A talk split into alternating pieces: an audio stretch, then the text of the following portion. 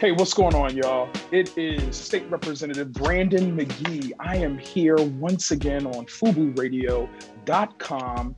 Uh, this week, uh, my special guest, listen, y'all, I have none other than U.S. Secretary Dr. Miguel A. Cardona. Uh, but before we jump into this exclusive interview with Secretary Cardona, um, I, I, just want to say my my co-host Shay McCray, she is traveling. Uh, she's doing her thing throughout this country, uh, and we really pray and hope that she is well. Obviously, you'll hear from her, uh, uh she and I, on next week uh, as we bring you more great news on leadership, politics, and culture. But again, uh, thank you for joining Inside the Room with myself, State Representative Brandon McGee, where we discuss politics, leadership, and culture.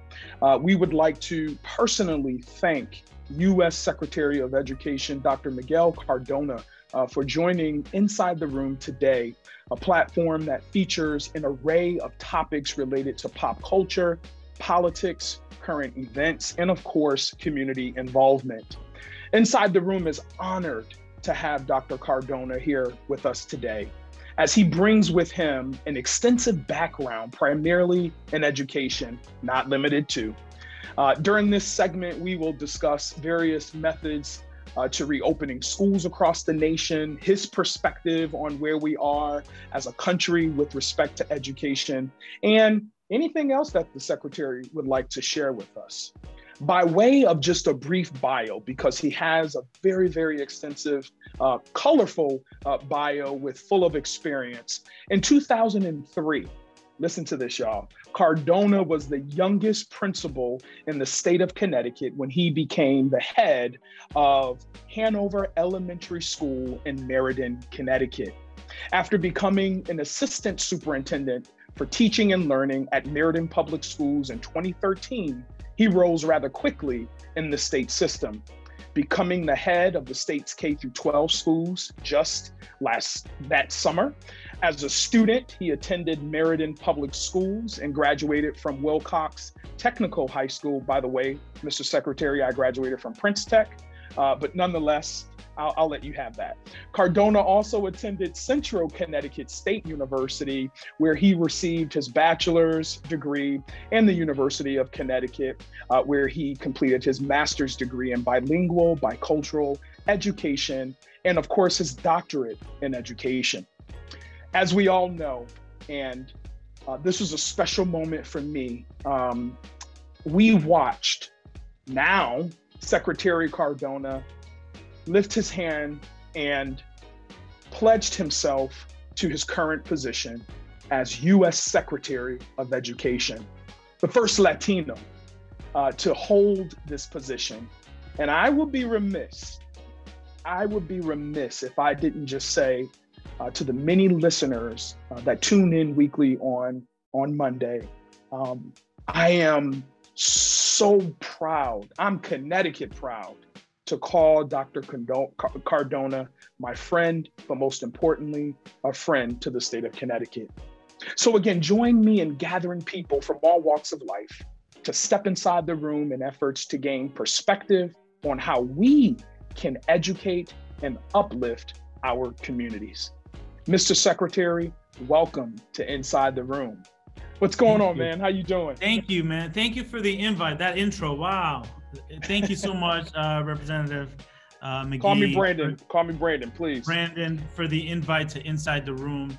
Um, you know, it's been a it's been a little while since we've caught up, so it's nice to catch up with you. I look forward to the work ahead. I look forward to this conversation. Yeah, so really quickly before we jump into the crux of our, our today's conversation, um, you just recently had an interview with Vice President Harris on PBS. Uh, and you really unpacked, both of you, the importance of focusing on child poverty and education and the connection between the two. Can you tell us a little bit of what came out of that and what, what are the follow-ups to to that uh, interview that you had? Definitely, definitely. That was a great moment um, to have Vice President Harris here. We were in New Haven and we had a, a roundtable discussion with um, uh, several commissioners, our senators, and our governor. And it was really a listening session on how we can best support states. But you know, the American Rescue Plan can cut child poverty in half. This is a moment for our country. And really, what it was is an opportunity for us to listen to uh, the folks around the table on what we can do to make sure that we can achieve that, right? So we heard strategies uh, like ensuring that uh, we're making sure the money hits where it's supposed to go soon. That you know this is unprecedented. That the, the amount of money that's going out there, we we have to make sure we have checks and balances to make sure that the money is moving through to get to those communities to cut the poverty in half, to to assist those families that need it. We heard from them that um, you know, and we know this, but it was nice to hear it reinforced. We can't look at children in isolation. We have to look at children, families, and communities uh, all together, right? Because they're all connected. So it, it, was a great conversation where we got to hear from uh, the commissioner of DCF, the commissioner of early childhood education, both senators and our governor on what we need to think about in, the administration to make sure that uh, the, the, the goals of this American Rescue Plan uh, reach reach the targeted audience. Awesome, awesome. Well, speaking of reopening of our schools and, and the CARES funds uh, that was recently signed, um, we refer to it as the American Rescue, Rescue Plan. Um, how are those CARES funds being used throughout the country? Uh, and how will these funds essentially help get kids back in school from your perspective? One of the lead educators um, in the country. What, what, what, are, what are your thoughts on that? Well, you know, uh, Brandon, as uh, immediate past chairman of the Black and Puerto Rican Caucus, and all the work you've done and your colleagues have done, you know, let, let's go back to before March 2020. We know we've had uh, uh, disparities in outcomes for our students um, by race and place, right? We know that that's plagued our country ever since we started collecting data. Uh, we know that access to quality health care um, is also something that's dis, uh, disproportionately um, less likely to to be readily available for people of color. I could go on and on, and it's the same group mm-hmm. of people that don't have the right access, right? So now the the the pandemic exacerbated that, made it much worse, and, mm-hmm. and made it to a point now where we really we have to work like we have to do amazing work to make sure we're re-engaging students that we've lost um, and, and getting them back but also getting them back to a system that was better than the system that was there before the pandemic. So the CARES funds and the ARP or American Rescue Plan funds is really intended not only to turn the lights on and provide masks, that's what people think of. Hmm. This is really about making sure we're redesigning our schools to meet our students when they come back with that trauma, with that uh, lack of social emotional um, uh, you know experience for the last year, not to mention whatever academic uh, uh topics they missed. So we really need to rethink how we're bringing our students back, ensuring we have enough teachers. I, ultimately, the, what I, what we should be seeing: smaller class sizes, more school counselors, more school social workers, um, better activities. Every student in Connecticut should have an opportunity to do something over the summer that they might have never done before whether it's get you know getting access free access to museums to to summer camps to programs where they could be around other kids and kind of recoup what was lost this past year in a positive way. So the American Rescue Plan provides funds for that. And the goal is to really make sure that we're not walking into schools that are designed like they were before the pandemic. We That's need right. to aim higher. We need to aim higher. Hmm. You know, I, have always, and even now, as you know, we're in the uh, 2021 legislative session, and um, I serve on the Education Committee and Housing Committee and Appropriations, thankfully. Um, and we're talking about just that the amount of money that states, school districts are receiving is absolutely amazing. I've never seen it during my lifetime, especially in politics. And my prayer is that districts use these funds to help support um, the reintegration, if you would, of everything that you said, but also have an opportunity uh, to enhance many of the services for our children. Um, so so that's extremely exciting. I, I you know, you've mentioned um, my uh, previous, immediate previous position as chair of the Black and Puerto Rican Caucus here, and you know, one of the things that we've done, we fight for all children, but we fight, we fight especially for uh, children of color, Black and Brown, Indigenous children that we represent. How does your plan um, as the Secretary of Education um, get kids back in school right? But focus specifically on communities of color who have been disproportionately impacted by a lot. And I'll just leave it at that. You know, one of the things I'm going to go back to, I remember when I was commissioner in Connecticut, it was like July of 2020. I'll never forget where I was standing, Brandon. And I, I was tasked with coming up with a plan to reopen schools safely. Now, we know if black and brown children are not in the classroom, they're going to perform worse, and gaps are already there. So it was critically important that we safely reopen schools for all students, but in particular those students who are historically underperforming. Mm-hmm. Yet, in the back of my mind as a Latino, I know that the mortality rate for Black and Latinos was higher with COVID. Mm. So I was, it was, it was extremely difficult to think about my goodness, you know, we're, we're going to follow the science and we're listening to our health experts. But in the back of my mind, I'm thinking these kids have experienced so much. And we know that our black and brown students who um, have experienced COVID in their families or what have you might have experienced it in, in a worse way because sure. the transmission rates in urban communities is higher because black and brown people when they get it the effects of covid are, are worse so i know that when we welcome our students back we need to make sure that we're addressing proportionately the social emotional needs and mental health supports that they need. I don't have to tell you that if a student who, any student, black, brown, it doesn't matter, is exhibiting stress and it comes across as uh, non engaging, oftentimes it, it, gets addressed in a disciplinary way. Mm-hmm. What we need to do is make sure we have the tools in our schools and the training needed to make sure that all of our educators are receiving these students with an understanding of their mental health needs after having lived through a pandemic that disproportionately affected their families. You follow mm-hmm. me? So mm-hmm. that's critically important that we connect with them as people first. We're going to get to the academic needs. Mm-hmm. If, if, we don't create work, warm environments where they want to be there, I don't care what program you buy for the computer.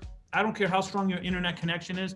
If we can't connect with our students, and that means that social emotional connection, then um, it's going to be harder to, to re-engage them in a way that's meaningful and in a way that can close whatever gaps were exacerbated. So mm. to, to answer your question succinctly, it's really making sure that our schools are prepared to meet the students with with the experiences that they just had, and making sure that we're engaging families um, who are they're their first teachers to re-engage them as well. So we have to put our resources and our support to reach those families, uh, the Black and Brown families who maybe were already somewhat disconnected from the schools or didn't feel welcomed enough. We need to double down on our efforts to make sure that they're a part of the conversation. Wow. Well, you know what? If you're just tuning in, uh, we are um, being blessed by uh, here in, inside the room with all of our folks who tune in every single Monday on FUBU Radio. Um, we are um, listening to Dr. Miguel Cardona um, our U.S. Secretary of Education. Uh, he's taken time out to just check in with the folks. He is actually on the road uh, and he is probably in one of the classrooms of a school somewhere in the U.S. Uh, but we're so excited that he took a moment to chill with us. So um, keep it locked, uh, FUBU Radio, uh, and, and we'll be back. All right. Got to pay some bills. What's going on, y'all? We are back. Uh, and we're so grateful once again. If you tuning in, you're tuning in to Inside the Room with State Representative Brandon McGee. And today we have an exclusive interview uh, with U.S. Secretary of Education, that's United States uh, Secretary of Education, Dr. Miguel Cardona. Uh, if you're just tuning in, you missed uh, the intro.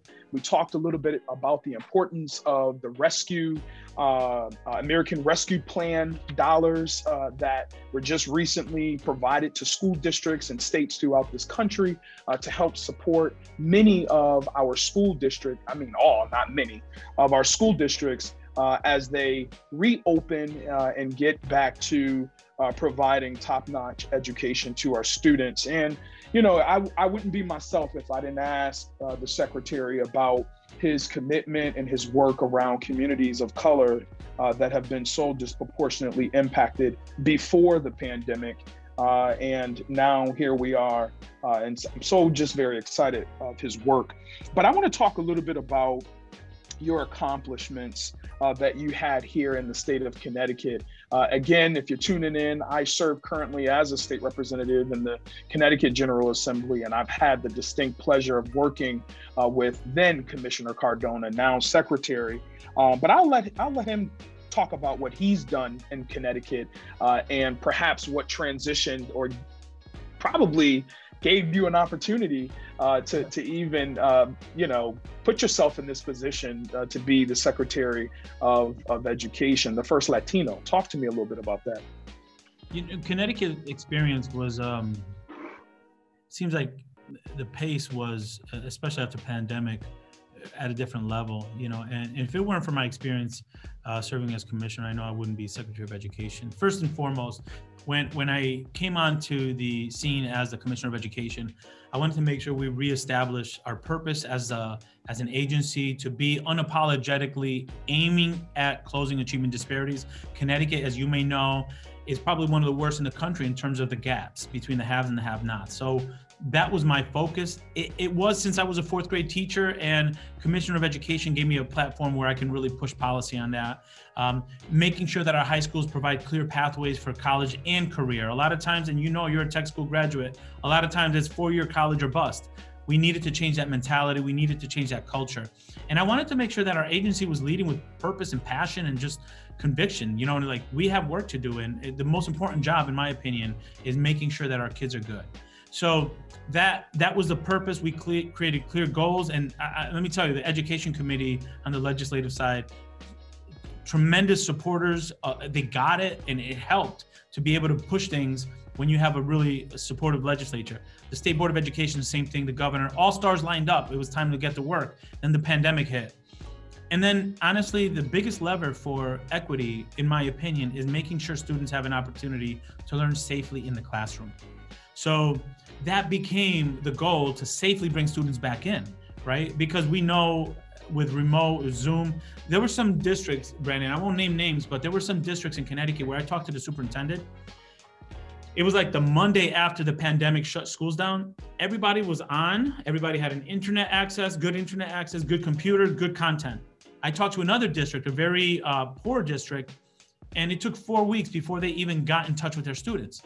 So for me, getting students safely back in school was the best way I can address inequities that were getting worse. Um, wow. So that experience, you know, it, it, was hard work, man. It was hard work. And, I, I can uh, only imagine. It's I mean, still not I, done. It's still not yeah. done. But that's the passion that I'm bringing now at the at the national level to address those inequities, to safely reopen schools, and make sure that we're working together to kind of reimagine what education can be. Well, I mean, so speaking of some of the challenges of, of you know virtual learning and also just in person. Um, I know that there were many school districts, like you said, that hadn't even reached out to students or families, let alone, you know, logging students on and having laptops. And I appreciate your work around that, um, making sure every single student in the state of Connecticut um, had access to um, the uh, technology to log into classrooms. But I think of our educators and the challenges that they're faced with. Can you speak from your experience? Um, obviously, you were in the classroom, you were in administrative uh, positions, superintendent, uh, commissioner, now secretary. What are some of the challenges our educators are faced with now? And how is your office handling, you know, coordinating and supporting um, with that passion uh, school districts across the country? You know, educators have always been asked to do more with less. Hmm. So, you know, when I started teaching, it, I was a fourth grade teacher. when my kids were having a bad day or there were issues at home, I had to work with them, support them. When they were hungry, I had to feed them. When they had issues where they didn't have fun, funds for field trips or stuff like that, we made sure we took care of it. Teachers are being asked to do more and more every day. So how do we support teachers? Number one, honor and respect the fact what, what they're doing. We got to pay them adequately we have to make sure that we're providing uh, professional learning opportunities for them. And instead of just expecting for example that social emotional need that our students have when they come into the classroom it's going to be so much greater. You know how much are we investing of this arp in providing them the support that they're going to need? How are we providing the social emotional support for teachers who are dealing with students who are dealing with so much trauma? How are we taking care of our teachers? We can't take care of our kids if we're not taking care of our teachers. So it's really also about giving them a seat at the table. Sometimes it, things become contentious because there's a feeling of, listen, I was never consulted. Hmm. And it could be that we may not agree at the end of the day, but you know, who better than the teacher who is working with these kids or the school social worker to tell us what they're seeing at the ground level so that when we make policy or we move money around, we move it to the right spots. So I think just making sure that they have a seat at the table, showing respect and um, working in partnership with them, that's what got it done in Connecticut. And that's wow. what's going to get it done across the country. Well, I know you got to get out of here, um, but I have a two for one uh, for you. And then whatever famous quote that you want to come up with, whether it's a, a Cardona special or one of your educators. Um, but I want to move quickly to higher education, and I know the department made an announcement on higher ed. Can you can you provide us with uh, just a quick macro level update on what that um, what that update is all about? Sure. We made a couple of announcements the last couple of weeks. Today we made one. Last week we made one. We're really targeting um, relief for federal loan borrowers. You know, there are many borrowers that were taken advantage of.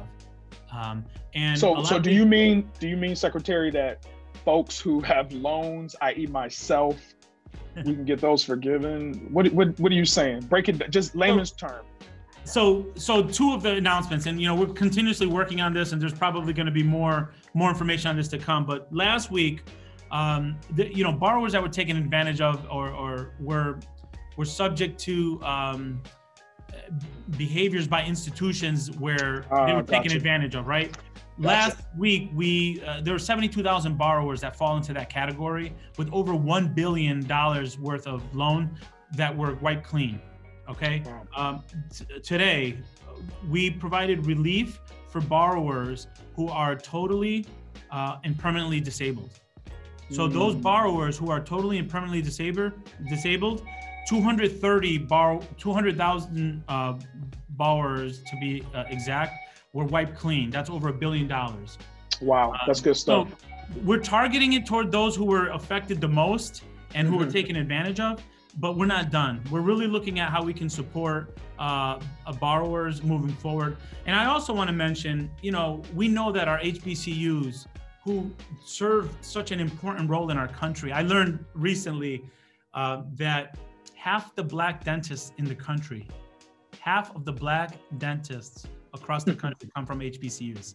And by the way, by the way, to the listeners, those of you, you better know those acronyms, but HBCU, historically black college and universities. By the way, I attended the Alabama State University mm-hmm. there in Montgomery, Alabama. So um, what, what what's the Biden Harris uh, uh, under your leadership on the education side, higher education side? What's the commitment of the administration on making sure HBCUs remain critical to to giving access to communities of color when you begin talking about higher ed? We are committed to making major investments and major partnerships with HBCUs, our tribal colleges too, and univer- like Hispanic serving institutions, MSIs, other That's minority right. institutions. There's so many whose whose work it is at the national level to ensure that we're closing those in, those gaps right? So we're committed to supporting them, to providing funding and, and making sure that our partnership with them is tight. Um, I want to make sure that uh, my department has staff, adequately staffed, to make sure we're serving as a liaison with them to see what their needs are. We, we, I want them to be successful. We need them to be successful as a country. So we're committed to that with funding, but also with policy and, and support for those universities that serve our students so greatly. So that's a commitment you're going to hear from me today, but you're going to see uh, in action as we move forward. Well, Mr. Secretary, thank you so much for this brief moment to share with you. I know you got to get back going. Clearly, we heard the phone ringing. Folks are trying to get to you. Uh, but as always, your folks here in Connecticut, we love you dearly. If there there's ever anything you need from us, we're here but you continue to represent all of our children's, our family, our teachers throughout this country. You keep up the great work, Mr. Secretary. Again, thank you, Brandon. Y'all stay stay locked in. FUBU Radio. Peace.